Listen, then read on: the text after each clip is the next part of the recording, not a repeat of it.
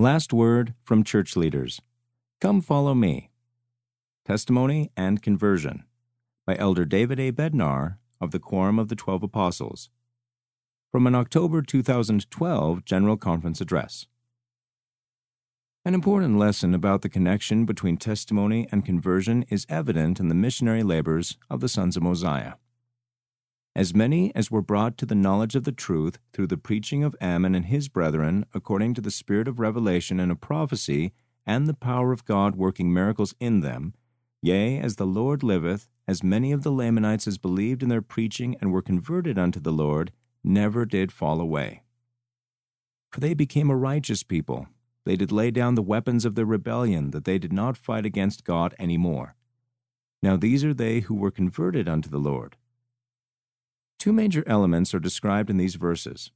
One, the knowledge of the truth, which may be interpreted as a testimony, and two, converted unto the Lord, which I understand to be conversion to the Savior and His gospel. Thus, the powerful combination of both testimony and conversion unto the Lord produced firmness and steadfastness and provided spiritual protection. A testimony is spiritual knowledge of truth obtained by the power of the Holy Ghost. Continuing conversion is constant devotion to the revealed truth we have received, with a heart that is willing and for righteous reasons.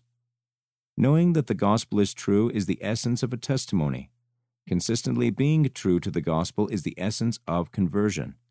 We should know the gospel is true and be true to the gospel.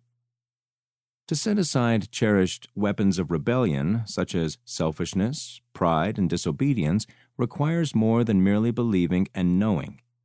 Conviction, humility, repentance, and submissiveness precede the abandonment of our weapons of rebellion. Do you and I still possess weapons of rebellion that keep us from becoming converted unto the Lord? If so, then we need to repent now. I promise that as we come to a knowledge of the truth and are converted unto the Lord, we will remain firm and steadfast and never fall away. End of the article. Last word from church leaders.